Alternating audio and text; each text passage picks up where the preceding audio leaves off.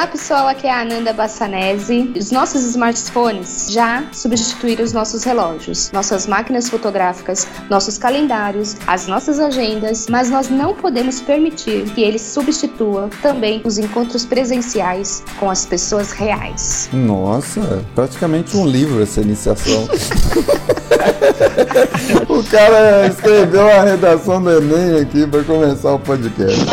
E aí pessoal, eu sou o Ezequiel E seria tão bom na nossa vida se depois daquela cagada a gente pudesse apertar um Ctrl Z e voltar atrás.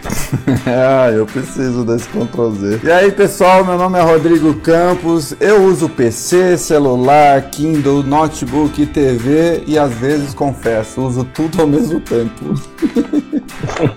Hoje nós estamos com um participante mais do que especial aqui no nosso episódio de hoje. Ele que é lá de Cabo de Santo Agostinho, Pernambuco, tem 29 anos, é um professor de português e redação, formado em letras. Bom, eu poderia passar aqui a noite inteira mostrando o currículo desse homem, desse rapaz que eu admiro muito, mas eu prefiro deixar ele se apresentar, falar a frase dele e senta que lá vem história.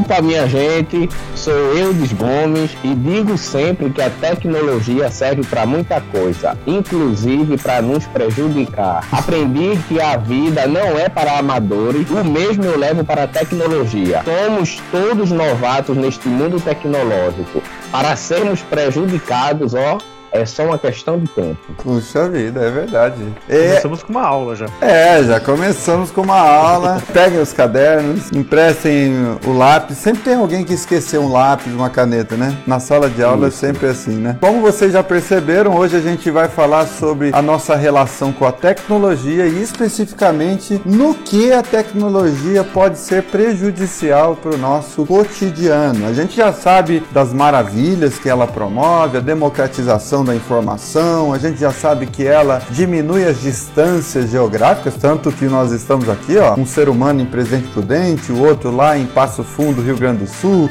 o outro lá em Cabo de Santo Agostinho, em Pernambuco, a outra lá em São Paulo, capital. Então a gente está tudo conectado, essa maravilha da tecnologia nos propicia isso, mas ao mesmo tempo ela também pode ser um dos fatores que prejudica o funcionamento da nossa existência, prejudica as nossas percepções. Eu acho que vai ser bem interessante a gente conversar sobre isso hoje. E o Eudes veio aqui justamente para falar um pouco sobre a experiência dele com seus alunos, o que, que ele está percebendo dessa nova geração, ele que já lida também com tecnologia há algum tempo. Então vai ser um papo bem gostoso, bem descontraído e eu espero que ao final desse episódio você possa lidar melhor com as tecnologias é, que estão disponíveis para você.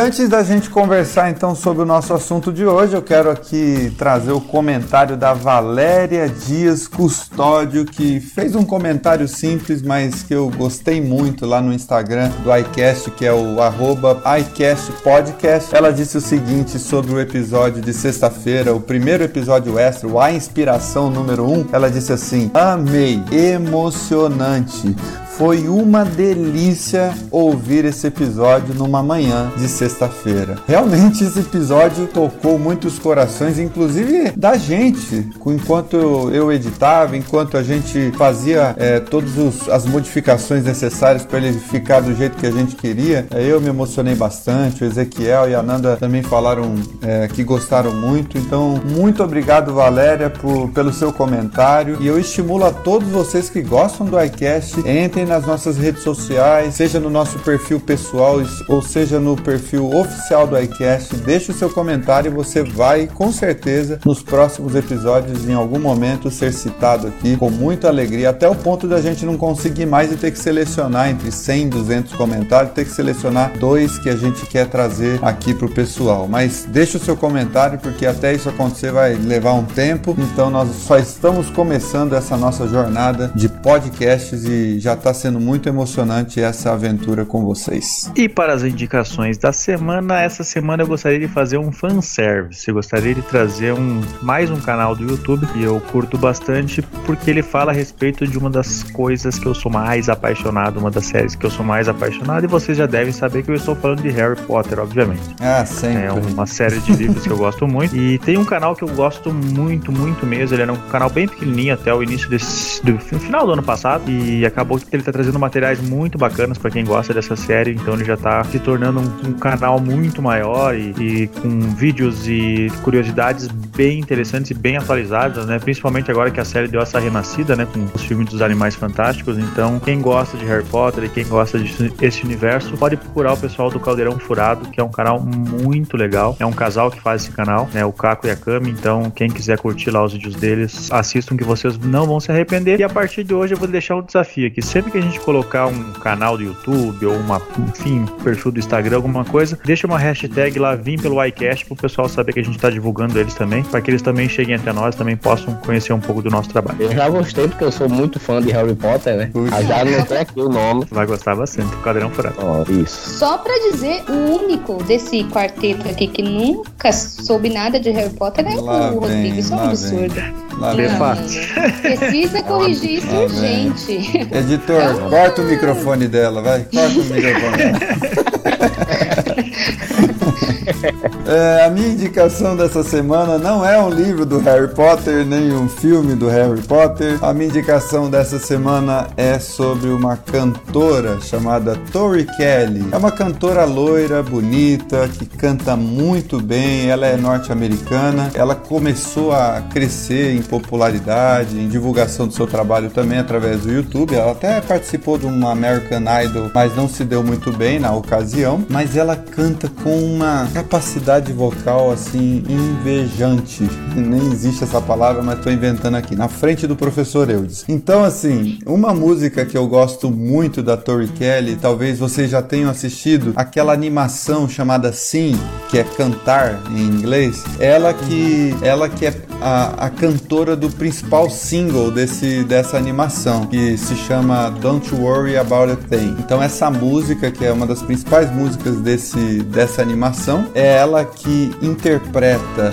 e tem vídeos dela cantando essa música lá na Austrália. Tem vídeos maravilhosos, assim. Ela é, é perfeita, assim, nos melismos. Eu nunca consegui perceber ela semitonando em qualquer que seja a música que ela interpretou, seja no, na, na apresentação ao vivo, ou seja no gravado em estúdio. Então, assim, eu que sou muito fã dessa parte de música, tenho que indicar Tori Kelly. Também vai estar na descrição desse episódio de hoje as informações de como você consegue encontrar ela e como que escreve o nome dela direitinho.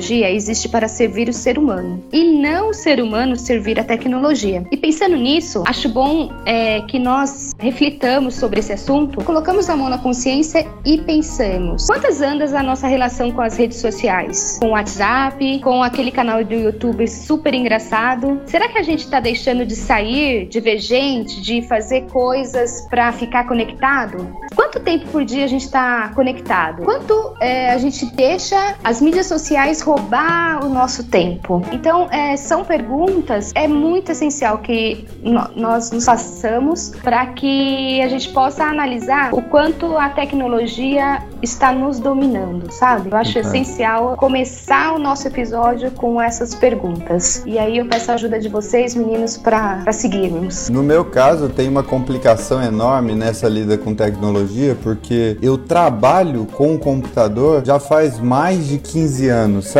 Então, no meu caso, é mais complicado ainda fazer esse tipo de análise, porque eu dependo disso para viver, né? Para sobreviver e comecei a dar aula de informática muito cedo, já com 15 anos de idade eu já estava como monitor de uma escola de informática, com 17 eu comecei a ser professor na, na antiga Microlin, Centro de Formação Profissional. De lá para cá.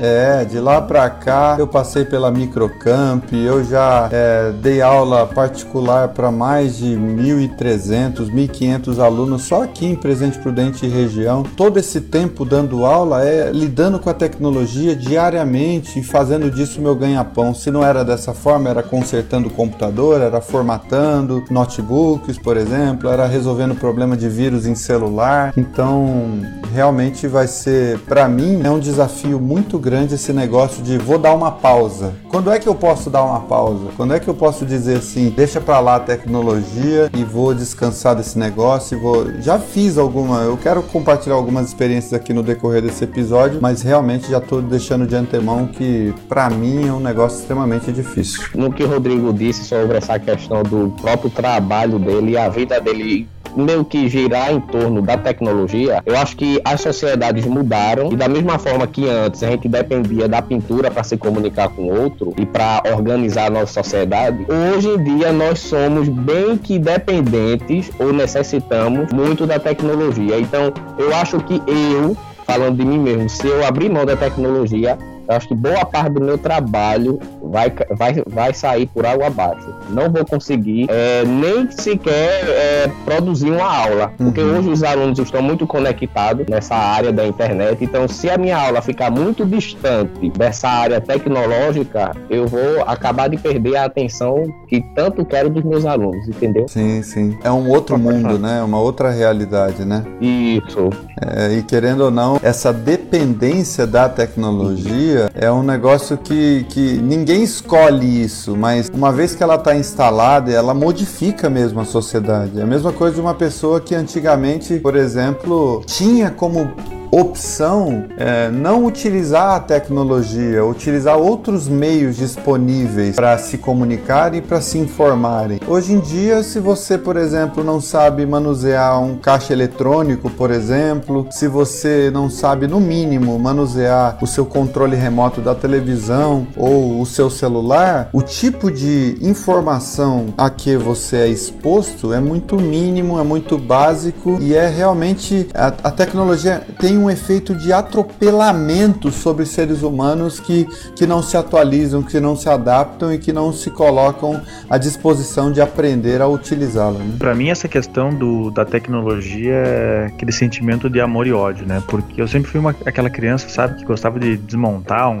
sei lá, um walkie-talkie, um controle, um, pra ver como é que funcionava por dentro. Sempre gostei de, desde criança, então eu sempre fui muito ligado com videogame desde muito pequeno. Eu sou apaixonado por cinema, então eu sempre consumi muito esse tipo de mídia E o que as crianças fazem hoje de já nascer com o smartphone na mão, mexendo, eu era assim com o computador. A primeira vez que eu tive acesso a um computador foi muito criança, ainda na escola, e foi aquela pessoa que já saiu pegando o mouse, já saiu batendo as teclas no computador, já sabia o que estava fazendo, mesmo sem nunca ter utilizado, porque eu acho que era uma coisa que estava intrínseco na minha, na minha pessoa, né? Uhum. E até foi o que acabou me fazendo depois eu escolhi a minha primeira formação, né? Que eu fiz a faculdade de ciência da computação, então eu sou uma pessoa que não, não consegue viver sem a tecnologia, mesmo em certos momentos perceber que pode ser que esteja extrapolando em alguma coisa, eu não digo nem a utilização talvez do smartphone ou do computador, mas englobando tudo, né, desde televisão a videogame. Eu nunca, eu não sou aquela pessoa que assiste televisão, né? Eu assisto coisas que eu gosto, né? Então eu uso televisão porque eu boto meu YouTube na televisão, eu boto a minha Twitch na televisão, enfim, meu, sei lá, Netflix ou outros tipos de stream. Então eu não consumo mais TV a cabo, nem TV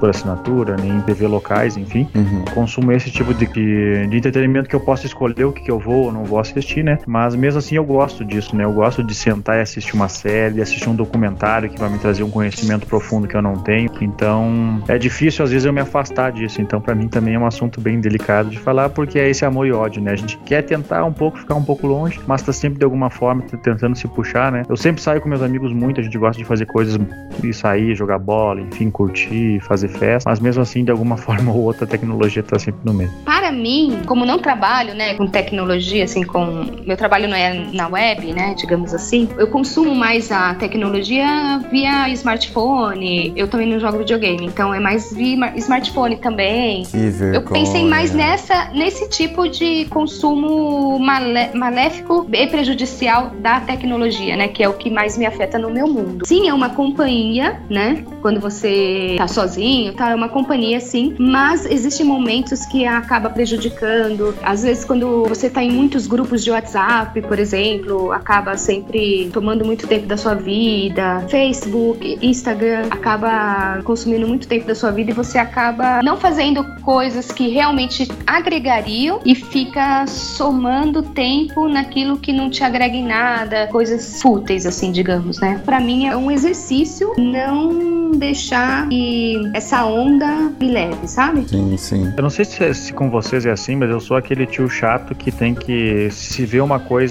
pela metade eu não consigo, eu tenho que ver aquela coisa acabada, né? Eu tenho meio que toque quanto a isso. E eu não sei se vocês têm o mesmo toque de quando vocês abrem o celular de vocês e vê se tem um número, sei lá, no WhatsApp, no Instagram. Eu não consigo deixar aquele número aparecendo ali. Né? Eu não quero nem ver o que, que é a informação, eu só não quero que o número apareça. Então eu pego e abro ali pra ele sumir. Eu sou assim, Depois me identifico literalmente.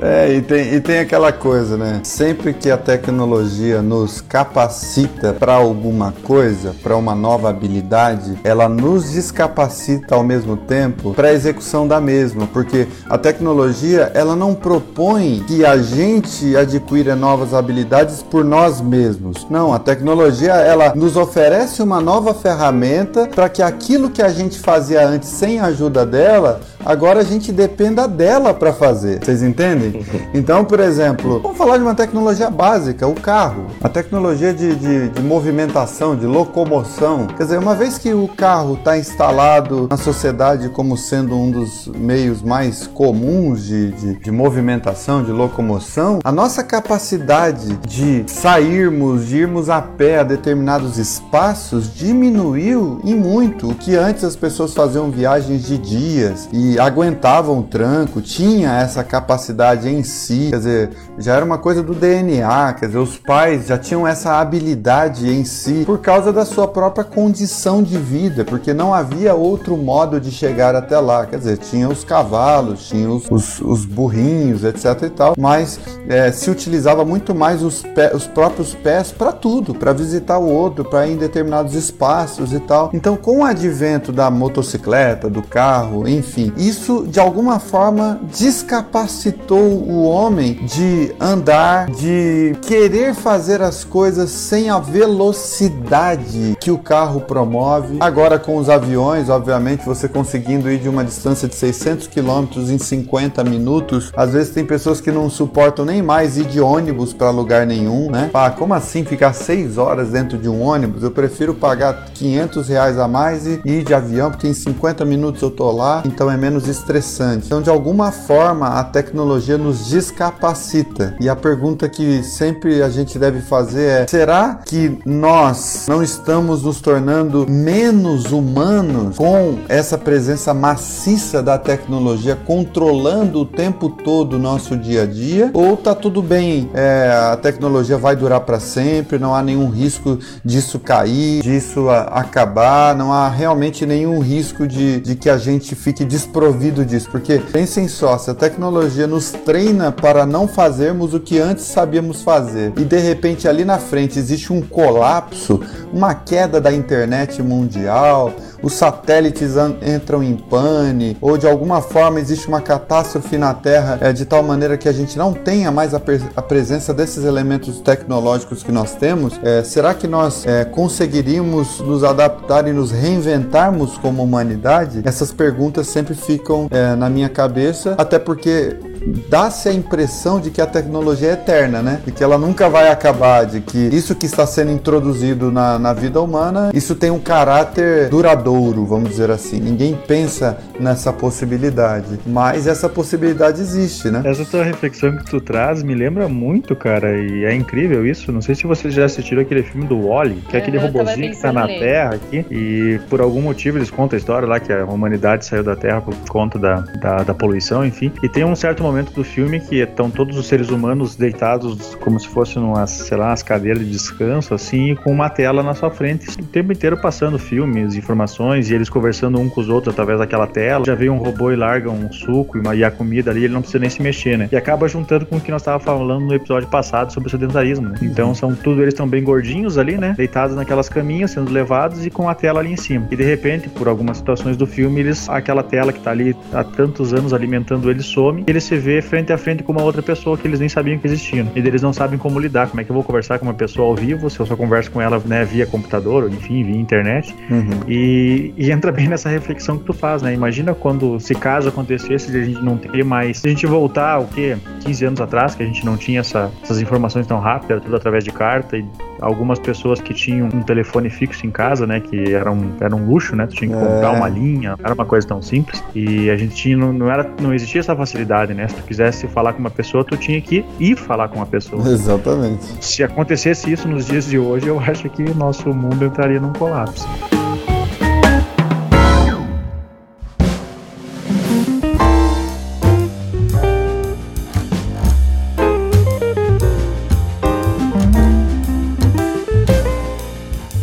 Tava aqui pensando, quando eu tô querendo mudar de canal na televisão, né? Uhum. Só que o controle remoto tá em outro lugar. Aí eu pensei em um controle remoto pro controle remoto.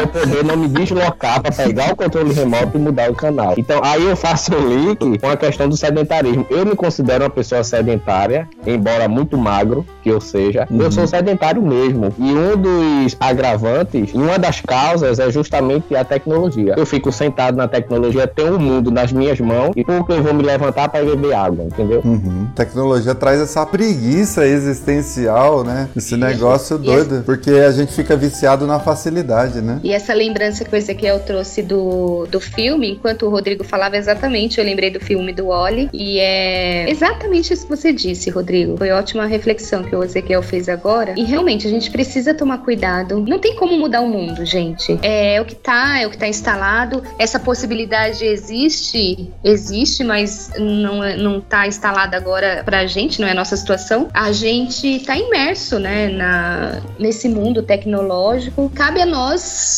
pontuarmos mesmo aonde a gente pode melhorar e não virar coisa, né? Porque a tecnologia, ela tá fazendo isso com a gente. A gente tá se coisificando, digamos uhum. assim, né? Por exemplo, as mídias sociais, elas têm uma forma de leitura do nosso perfil, que são os algoritmos. Então eles leem o que a gente gosta, automaticamente eles trazem pra gente aquilo que a gente quer ver. E aí, como fica tudo muito confortável, fica tudo muito confortável, o que, que a gente faz? A gente fica lá muito tempo naquele ambiente, curtindo aquilo, achando que tá o máximo porque tá confortável pra gente, porque ali é o nosso ambiente. E é todo um jogo de sedução, né? É um uhum. jogo de fazer nos cativar e fazer com que a gente fique preso mesmo ali. E aí a gente deixa de fazer um exercício, a gente deixa de conversar com a mãe da gente, com o pai, com a filha, com os filhos, enfim. Só fica vivendo o ambiente da coisificação. E dentro da sua fala aí, dá para levantar uma outra questão ainda. Se as redes sociais me acostumam sempre a lidar com aquilo que eu gosto tão somente, só me apresentam produtos é, indicados para o meu perfil, só apresentam, só mostram páginas relacionadas ao meu interesse, é, talvez uma das reflexões que a gente tenha que fazer é como que a gente pode esperar que a sociedade aprenda a lidar com coisas diferentes, antagônicas, com opiniões adversas, se eu estou sendo acostumado a sempre lidar com as pessoas que eu mais gosto, com as coisas que eu mais desejo, ou seja, não estou quase que em momento nenhum exposto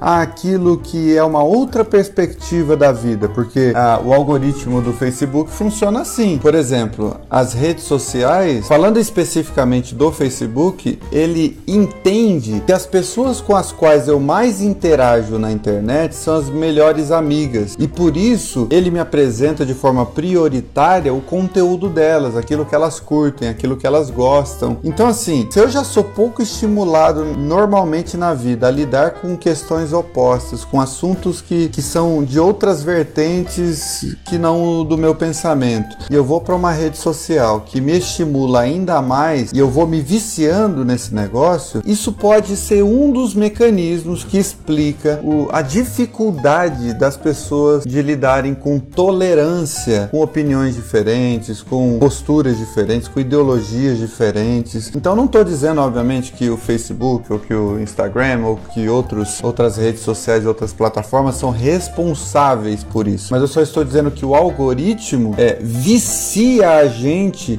naquilo que de fato nos agrada, quando na verdade o que a gente precisa na vida é também lidar com aquilo que não nos agrada.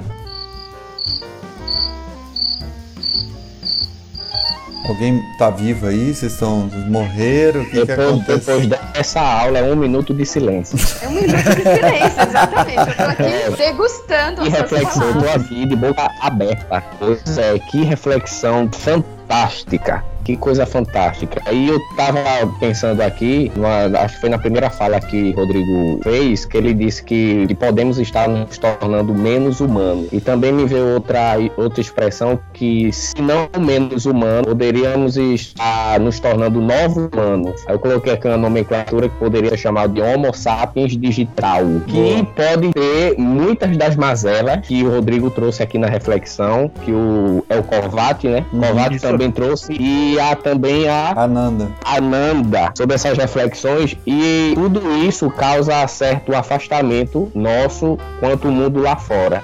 Que não é lá fora, né? É. Não tem um mundo lá, lá fora. É, é, é o mundo que é aqui. Então eu estou num ambiente, mas na internet eu estou em outro. E me desligo daquela coisa que eu estou, né? Uhum. Porque na, na internet não tem aquele cheiro de terra molhada, não tem a areia, a areia para eu pisar os pés. Então, assim, a gente tem o mundo nas nossas mãos, mas a gente deixa muito de lado o mundo real, a família para conversar. Por exemplo, eu, quando eu saio para casa dos amigos, eu evito levar o meu celular, que é para não ficar lá me comunicando no WhatsApp com eles de forma simultânea. Porque se eu estou naquele momento único com aquelas pessoas podendo olhar nos olhos, eu não quero deixar esse momento para ficar na, na internet. Só que, quando eu vou para a roda de amigos, todos os meus amigos estão com o celular e eu fico boiando.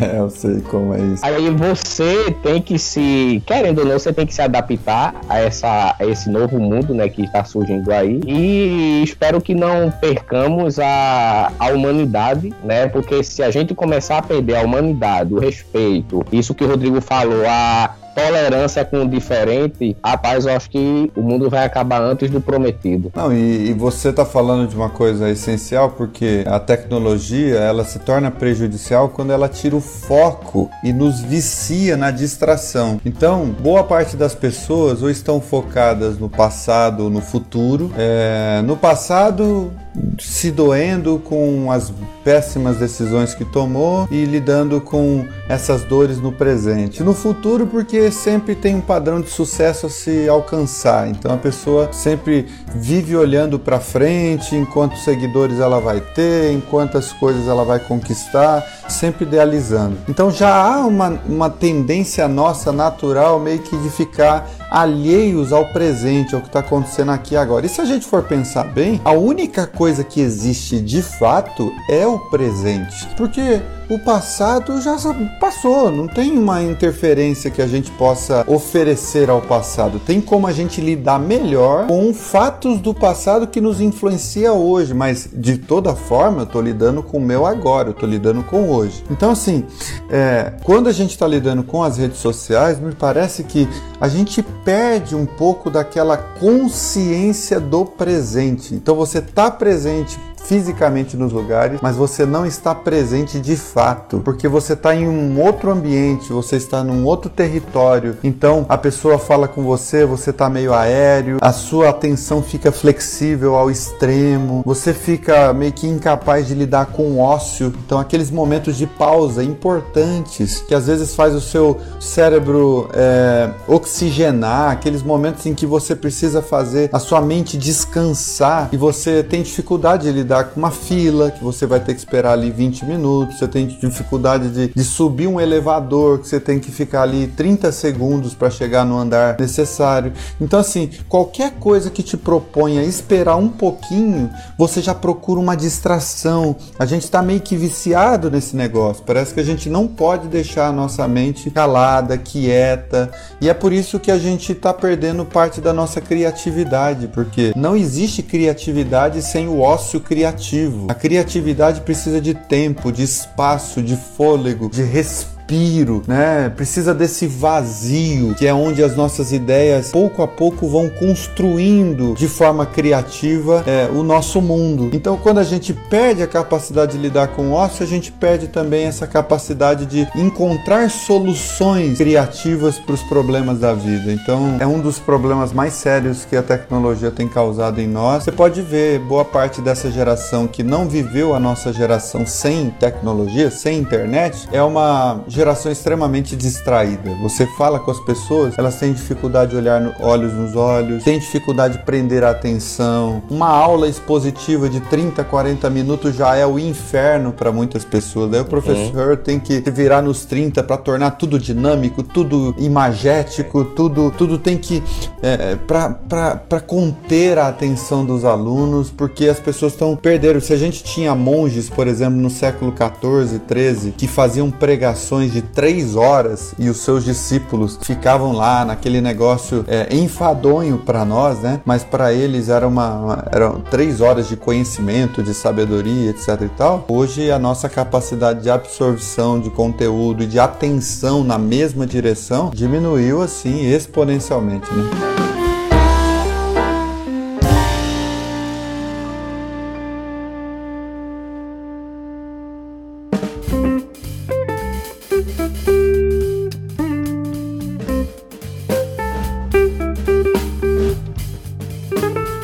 Duas coisas que para mim ficam muito claras né, nessa questão da tecnologia e que eu vejo isso cada vez maior e complementando o que tu estava falando, que a primeira coisa que tu já meio que introduziu, que para mim é o imediatismo, né? As pessoas, por causa da tecnologia e a quantidade, a gente vive na era da informação hoje, tudo está a um clique de distância, né? Ou a um dedo de distância hoje, que a gente pode usar, né, no, no smartphone. Uhum. A gente quer as coisas muito de imediato, né? Então, as pessoas, o pessoal que está escutando até pode fazer um teste. Se tu estiver utilizando teu computador ou até propriamente teu celular, né, o teu smartphone, se tu tem tenha o costume de entrar, sei lá, em, na tua rede social, num programa de computador que tu utiliza diariamente, se num dia ele demorar mais do que tu tá acostumado, tu já vai ficar impaciente com aquilo, né? Se ele levava 3 segundos e ele levar 4 segundos e meio, tu já vai achar que aquilo é uma eternidade, porque tu não tá mais acostumado a demorar tanto para fazer as coisas, né? Tu quer as coisas acontecendo para ontem. Então, a tecnologia ela nos trouxe esse imediatismo que tá cada vez mais presente e vai provavelmente vai, né, uh, se intensificar ainda mais. E uma das coisas que para mim se torna muito muito, muito marcante nessa era da tecnologia. É engraçado que eram coisas que grandes pensadores e visionários já vinham há muito tempo atrás, né? Que existe um livro chamado, que até virou filme agora, que em inglês ele é Red Player One, que seria o jogador número um. Se eu não me engano, ele é escrito por Ernest Cline, que ele era um livro que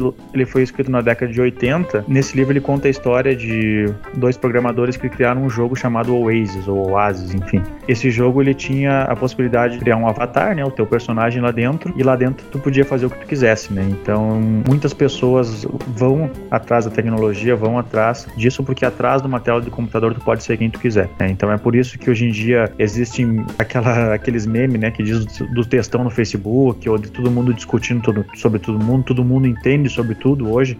Uhum. Né? Qualquer coisa que alguém posta ali já vira uma discussão enorme, todo mundo tem seu ponto de vista, todo mundo, porque você pode fazer isso sem dar a tua cara a tapa, né? Sim, tu pode sim. botar um, criar um perfil ali, sei lá, com o meu nome você nem é eu, né? Você é uma mulher ou você é uma criança, enfim. Então hoje tu fica muito blindado disso, né? O que por um lado é ruim, né? Porque uh, a gente já viu isso acontecendo, por exemplo, de fake news e situações assim decidirem eleições em países importantes. Então é o ônus do bônus, né? A gente tem a possibilidade de ter essas informações, esse tipo de coisa muito rápido nas nossas mãos, mas tem pessoas que utilizam isso de forma ruim, né? Então eu entendo que uh, essa era da informática e essa era de informações e a tecnologia, muitas pessoas vi, viram nela a possibilidade de você ser o que você quiser dentro dela, né? Então, por isso que os jogos hoje estão tão difundidos. Antigamente falava que uma pessoa jogava videogame, tu já pensava numa criança. Hoje as crianças nem têm tanto espaço mais dentro da era de um, por exemplo, de jogos eletrônicos. Né? É muito mais para jovens e adultos, né? Uhum. Porque são jogos mais visando esse público, né? Exatamente porque tu tem a possibilidade, como era descrito num livro lá de, da década de 80, de tu ter a possibilidade de tu ser qualquer pessoa, ser o que tu quiser, né? Tu não poder fugir desse teu mundo aqui, né? Esse mundo que é trabalho, é estresse, é tu ter que ficar no trânsito, é tu ter que ficar escutando bobagem de pessoas que às vezes tu nem, nem gostaria de estar próximo. Então, dentro daquele desse universo aqui, a gente pode se transformar naquilo que a gente bem entender. Amém. Amém.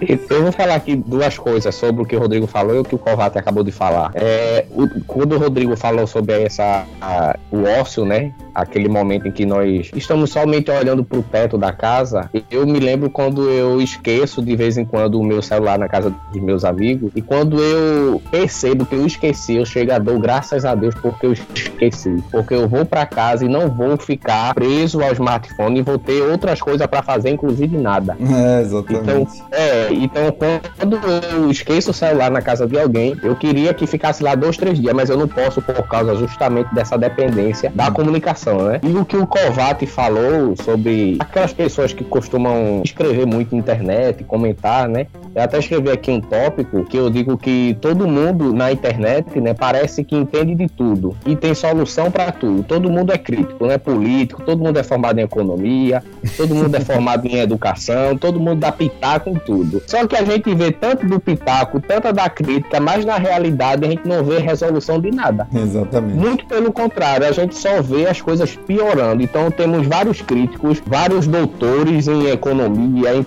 em ciência política, em tudo na internet. Quando a gente olha para o mundo real mesmo, nada mudou e só faz piorar. Então até que ponto essas críticas e essa esses comentários desse povo todo, é, pode causar um efeito positivo na realidade. Eu acho que o povo fica muito preso na internet e pensa que na internet é um mundo e que fora da internet seria outro mundo. Eles não veem essa conexão desses mundos, né? Então fica assim muito crítico, mu muitas críticas surgem, mas resolução que é boa não tem. É que a compreensão desses dois mundos, esse, esse é o grande problema, né? O mundo virtual, em tese, deveria ser uma extensão natural de quem você é na realidade, né? Então, quando o mundo virtual vira o, o mundo idealizado, o perfil idealizado, ou o perfil sabe tudo, o fake self, né? Que é o seu eu fakeizado, é o seu eu falsificado, daí você consegue ser aquilo que você de fato não é e gostaria de ser, e daí cabe tudo. Eu, eu tenho um primo especificamente que eu me lembro muito bem dele procurando em sites frases de efeito de filósofos, de poetas,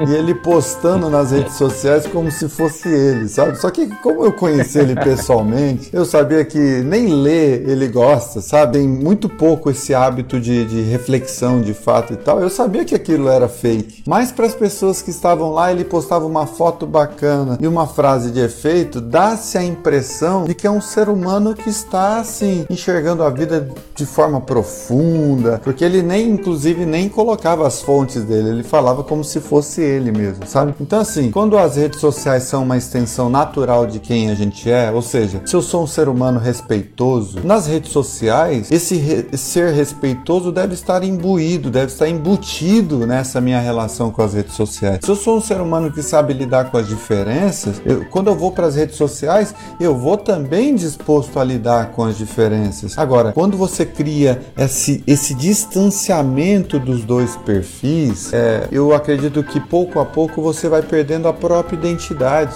porque quem as pessoas estão aplaudindo e curtindo e comentando e compartilhando nas redes sociais não é você, é um falso eu, porque é justamente nesse afã que as pessoas não dizem o que, o que de fato estão refletindo, o que estão é, pensando de verdade, porque daí você cria também meio que uma ditadura da curtida, do, do compartilhamento. Então eu digo o que as pessoas querem ouvir. Se eu quero agradar A, eu digo determinada coisa para esse grupo. Se eu quero agradar a B, eu vou e digo. Se eu não quero é, desagradar A e B, eu me abstenho de dizer aquilo que eu acredito, simplesmente porque alguma pessoa vai ficar com o nariz meio que torcido. Então, é, essa fake self precisa acabar, porque senão ela acaba com você. Você acaba se tornando uma invenção mal inventada, né? Puxando um pouco é, um gancho sobre isso que você está falando, Rodrigo, é por isso que as pessoas é, muito dependentes da internet, no ponto de vista que eu estou colocando,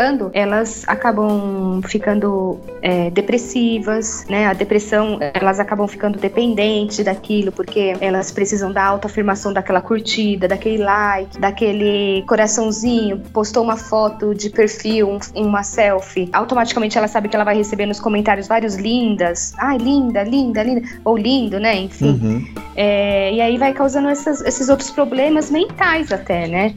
Que é a dependência, a depressão, porque ela, ela talvez ela não consiga raciocinar que ela tá vivendo uma fake, uma fake vida, né? Uhum. Ela não consiga, às vezes, realmente se enxergar nessa posição. O pior acontece que ela acredita que ela é aquilo que ela expõe nas mídias, na, nas redes sociais. Uhum. Então, ela não tem essa. Muitas das pessoas não têm essa autocrítica. Então, o que acontece? Ela fica depressiva, ela começa a ficar estressada, a baixa, ela fica com a baixa autoestima muito elevada e também começa a gerar ansiedade nessas pessoas, né? Então, é um prejuízo à humanidade, assim, a essa geração nova, né? Uhum. Muito grande. Eu confesso para vocês que eu passei por momentos que eu me vi nessa posição de estar tá muito tempo conectada, buscando distrações, né?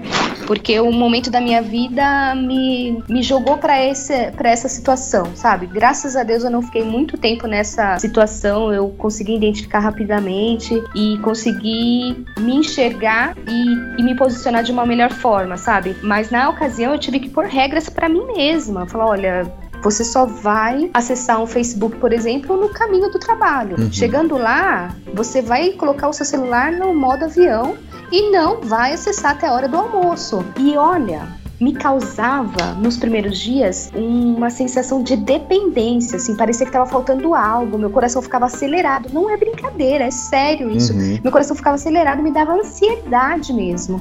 Isso porque eu não sou uma pessoa de me expor muito na rede social, mas eu ficava, é, por exemplo, no YouTube, sabe, vendo algumas coisas, de distração. Eu, eu ficava usando para me distrair, não para me expor, né? Sim, sim. Então, tem que tomar muito cuidado mesmo. A gente precisa mesmo ter esse momento de autorreflexão, de tentar pensar se eu estou usando esses meios ao meu favor. Uhum. E fora isso que todo, todos nós aqui já falamos, né? Que é a questão de estar presente no local, de estar com aquelas pessoas, de estar com você mesmo. Achei maravilhoso isso que o Eudes falou, que ele deixa o celular na casa do coleguinha. Para mim isso é impossível. né? Como assim que você esqueceu o celular lá? Você não vai imediatamente buscar, é, chamar um Uber para ir buscar? é, exatamente. Como? Como? É muito desapego. Parabéns, Eudes. então, assim, é é isso, gente. A gente precisa mesmo fazer essa autoavaliação e tentar sair dessa posição após de se autoavaliar. As redes sociais elas trouxeram bastante benefícios pra gente, né? Da questão de a gente poder estar conectado com pessoas que estão longe, enfim. Uhum. E da mesma forma ela traz muitos malefícios, né? Eu, alguns anos atrás eu fiz esse mesmo autoestudo, né? Como a Nana estava falando, e eu entendi que as redes sociais que eu utilizavam para mim era como um fake do País das Maravilhas, né? Porque, salvo-se raras exceções, geralmente quando a gente se dirige a uma rede social e a gente quer compartilhar algo que acontece com a gente, a gente só compartilha o que é de bom, né? A gente não quer compartilhar alguma coisa ruim da nossa vida. Então a gente acabava criando, olhando a vida alheia, né? Acabava criando, sei lá, sentimentos de egoísmo ou de alguma coisa, por estar tá vendo que as pessoas estavam se divertindo enquanto estava trabalhando, que as pessoas estavam fazendo, sei lá, numa festa, alguma coisa que você gostaria de estar. E eu percebi que, na verdade, aquilo não era nem o que a pessoa talvez estivesse sentindo no momento, né? Ela só estava compartilhando compartilhando exatamente talvez o que é 10% da vida dela. E era o mesmo que eu fazia, né? Eu só jogava ali exatamente aquilo que eu me sentia bem, enfim. Então, para mim aquilo ali se tornou uma mentira. Então eu acabei. Agora eu uso, utilizo bastante o Instagram porque eu utilizo ele para trabalho, mas eu acabei meio que largando de mão minhas redes sociais. Então, por exemplo, meu meu Facebook, que é uma, uma das maiores redes que tem, atualmente eu dificilmente eu vejo o feed de alguma pessoa nele, né? Eu coloquei basicamente notícias de coisas que são do meu interesse, né? Páginas ou pessoas que falam assuntos dos quais eu gosto de ler né? Eu gosto de trazer esse conhecimento para mim, então 90% das coisas que aparecem ali para mim quando eu abro meu Facebook são somente coisas que eu quero ver, são coisas que eu quero ler, né? Dificilmente vai aparecer uma pessoa ali. Então, às vezes até alguém diz, ah, mas tu não viu que eu tava em tal lugar, tu também tava lá, realmente não é mais meu, o meu foco, não é mais esse. Então, tem também, se a pessoa conseguir entender que aquilo ali, como a Ananda viu, como eu vi, que era uma coisa que estava me trazendo um malefício, tem como a gente driblar isso e trazer um benefício bem grande, enfim, buscando informação, buscando conhecimento, ou até buscando estar mais próximo de pessoas que realmente têm importância na tua vida, né? Não simplesmente abrir um leque de várias coisas ali que não te nada a lugar nenhum. Então é mais a gente se conhecer e entender que esse país das maravilhas não existe, né? Que a gente deve organizar as coisas conforme elas vão trazer um benefício também pra gente, também pra nossa saúde, né? Porque ficar o dia inteiro preso a essas redes é, é uma coisa bastante complicada, né? O Rodrigo comentava no início ali que elas, uh, as redes são inteligentes porque elas vão jogar pra gente aquilo que a gente mais pesquisa nela, né? Então se a gente estivesse lá procurando notícias sobre tal coisa ou vendo só as mesmas pessoas, é só isso que ele vai nos apresentar. Então se a gente for mais inteligente que a máquina, afinal de contas somos nós que programamos elas, né? A gente vai conseguir receber aquilo que realmente a gente quer e realmente a gente procura. Não, e sem falar das ditaduras, né? Que, que estão pressupostas nas redes sociais. Que ditaduras são essas? Primeira ditadura da felicidade. Você tem que ser feliz o tempo todo, você tem que mostrar coisas boas, você não pode se irritar, você não pode se entristecer, você não pode não estar bem. Depois vem a ditadura da própria conversa, ou seja, eu não posso ver algo que eu não concordo e não comentar. Eu não, não posso. Tu tem que deixar o você teu tem ali, que né? colocar é lá, entendeu? Ou seja, alguém, as pessoas têm que ser execradas quando elas falam algo que eu não concordo. Então meio que tem isso na cabeça. Ou seja, poucas pessoas têm a capacidade de olhar uma postagem e dizer assim, olha, eu não concordo com a premissa do que está sendo dito, mas eu respeito essa pessoa, eu vou pensar sobre esse tema em silêncio e não preciso necessariamente me posicionar, eu não preciso me manifestar. Então meio que tem essa ditadura da manifestação. E é disso que o Facebook vive, é? De palavras, é de gente alimentando o tempo todo, né? É disso que as redes sociais são feitas, o Instagram também. O Instagram é isso, você tem que ficar publicando lá o seu prato de comida, a viagem que você fez, o programa que você está assistindo, e todos nós somos afetados por isso, né? Mas eu acho que o grande desafio é primeiro ter consciência que, de que essas ditaduras existem, que esses pressupostos, esse subentendimento é, do que vem a ser a, a, exigência básica dessas redes sociais, elas existem, né? É disso que elas se,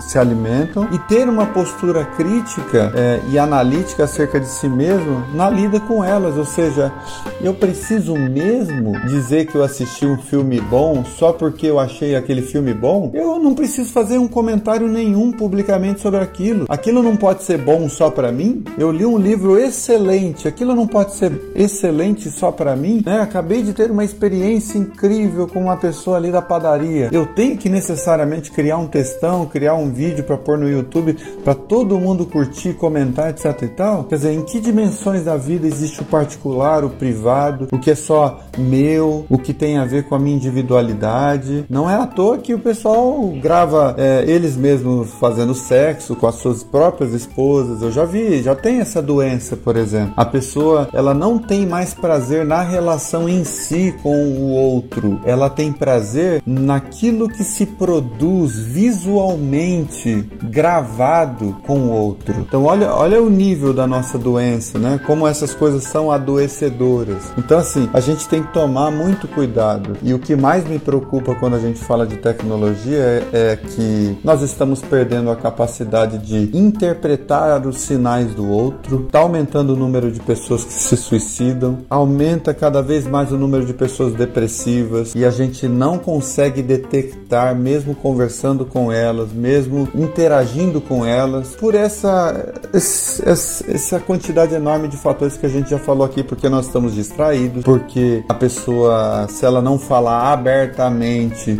você não consegue perceber que ela está para baixo, que ela realmente precisa de um cuidado psicológico, profissional, de que ela precisa do seu colo, do seu carinho, do seu ombro. Então a gente está perdendo essa capacidade, às vezes dentro da própria casa. É, eu vejo pais angustiados que dizem: o meu filho se suicidou, mas eu não percebi nada de diferente acontecendo nele. Quer dizer, a correria está tão grande, a relação entre pais e filhos está tão escassa, tão prejudicada, que o pai não percebeu que o filho estava pronto de se, a ponto de se suicidar. Então, assim, a gente está perdendo essa capacidade de interpretar o outro. Isso é muito, muito, muito sério, né? Então, a gente poderia discorrer sobre isso a noite inteira, mas o fato é que eu acho que um dos objetivos principais desse episódio é trazer a nossa consciência da necessidade de uma análise crítica da maneira como a gente usa. Eu não estou aqui sendo tiozão que vai dizer larga as redes sociais, vai viver como um nômade, vai viver como o cara lá do Alasca, isolado de Deus e do mundo. Mas eu também não estou dizendo para você entre nas redes sociais de forma irreflexiva, faça adesões às modas do momento o tempo inteiro sem nenhuma reflexão. Ambas as iniciativas são de fato é, emburrecedoras, produto de uma ignorância que a gente não precisa provar dela. E já que a gente está se aproximando do, do final desse episódio, eu gostaria de aproveitar e deixar um desafio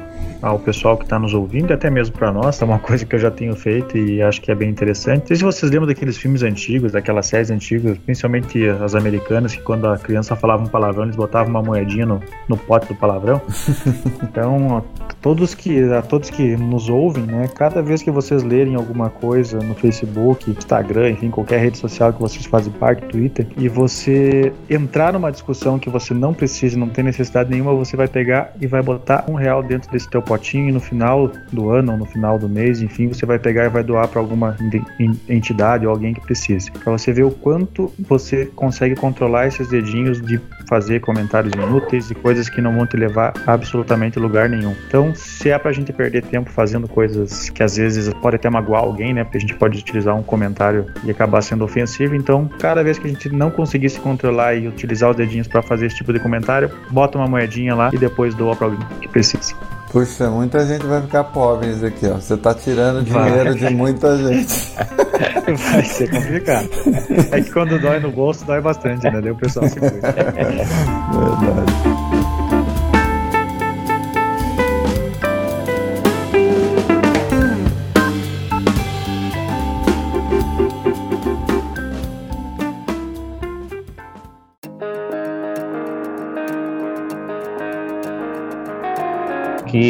Nossa preocupação aqui nessa conversa aí, a minha que eu falo em todas as aulas, é sobre termos maturidade quando a gente for se expor nessas redes sociais digitais e também ter maturidade no uso dessas redes, porque muitas pessoas, quando não são muito maduras, pensam que tudo que está na internet é verdade. Eu recebo várias correntes, várias informações, que o mundo vai se acabar, que fizeram um acordo no governo mundial. As pessoas repassam isso e por repassarem, a gente já parte do princípio de que elas concordaram a uhum. ponto de compartilhar aquela mensagem. Então, assim, é, é, um esforço muito grande que temos que fazer na, no, no, meio da internet, um esforço de pensar, pensar não dói, pensar é muito bom, e também fazer um esforço de analisar as coisas, ser mais críticos, não aceitar tudo de imediato, como na internet é tudo de imediato, né? A gente tem a mania de receber as informações de forma imediata sem analisá-la. Então, se a gente começasse a analisar, a ter um esforço mais do pensar, do criticar e ter essa maturidade tanto na exposição quanto no uso dessas redes sociais, eu acho que diminuiria muitos problemas e viveríamos mais felizes na internet. É verdade. Esses dias eu recebi uma foto que fala um pouco sobre isso, que eu achei, apesar de trágico, sensacional a brincadeira, que dizia que ah, a gente podia ficar tranquilo com a cura do câncer porque minha tia já tinha mandado no grupo da família. E é mais ou menos isso, né? As pessoas recebem qualquer coisa e sem procurar fonte, sem procurar nada, né? Já, já compartilham e transferem uma notícia que às vezes, ou enfim, uma informação que é totalmente errônea. É verdade. E eu quero agradecer aqui o Eudes, agradecer de todo o meu coração pela disposição, pelo tempo dedicado aí a, a, essa gravação, a estar com a gente. Muito obrigado. Eu sempre admirei você como pessoa, sempre acompanhei as suas, as suas reflexões nas redes sociais e, e, e, e não apenas isso. A partir do momento que tive os primeiros contatos com você, percebi que você é um ser humano do bem, um, alguém que eu considero como um irmão, apesar de toda a distância e apesar de de ainda não termos tanta intimidade assim. E eu quero agradecer assim por ter aceitado. E eu sinto que muitas outras oportunidades vão vir. Eu tenho certeza que a gente ainda tem muita coisa a aprender com as suas experiências, com as suas reflexões e, e com os seus pensamentos. Muito obrigado, meu querido. Eu que tenho que agradecer pelo convite. Né? Escutei algumas conversas de vocês e fiquei logo com medo, disse a Rodrigo. Eu digo, meu Deus, o que é que eu vou fazer no meu desse povo que sabe falar tão bonito assim, tão bem? Vai. Como aqui em Pernambuco se diz, né, eu sou uma pessoa muito afoita e qualquer desafio eu tô topando, ainda que com vergonha. Eu quero deixar aqui registrado o meu agradecimento. Vou falar lá feito Machado de Assis. Agradeço penhorado pelo convite e estou aqui disposto e, e disponível para todo e qualquer convite que vocês me fizerem, tá? Agradeço muito pelas palavras, Rodrigo. Um grande abraço, meu grande irmão que eu conheci graças à internet e, e deixo minha vida à disposição de vocês do, é, do que vocês precisarem. Estou muito alegre. Não é à toa que eu comecei aqui o áudio dizendo que aqui faz muito calor, né? No, aqui em Pernambuco. E durante a conversa eu esqueci do calor. Eu vim ter noção agora porque ele está acabando. Para você ver como a conversa foi tão boa.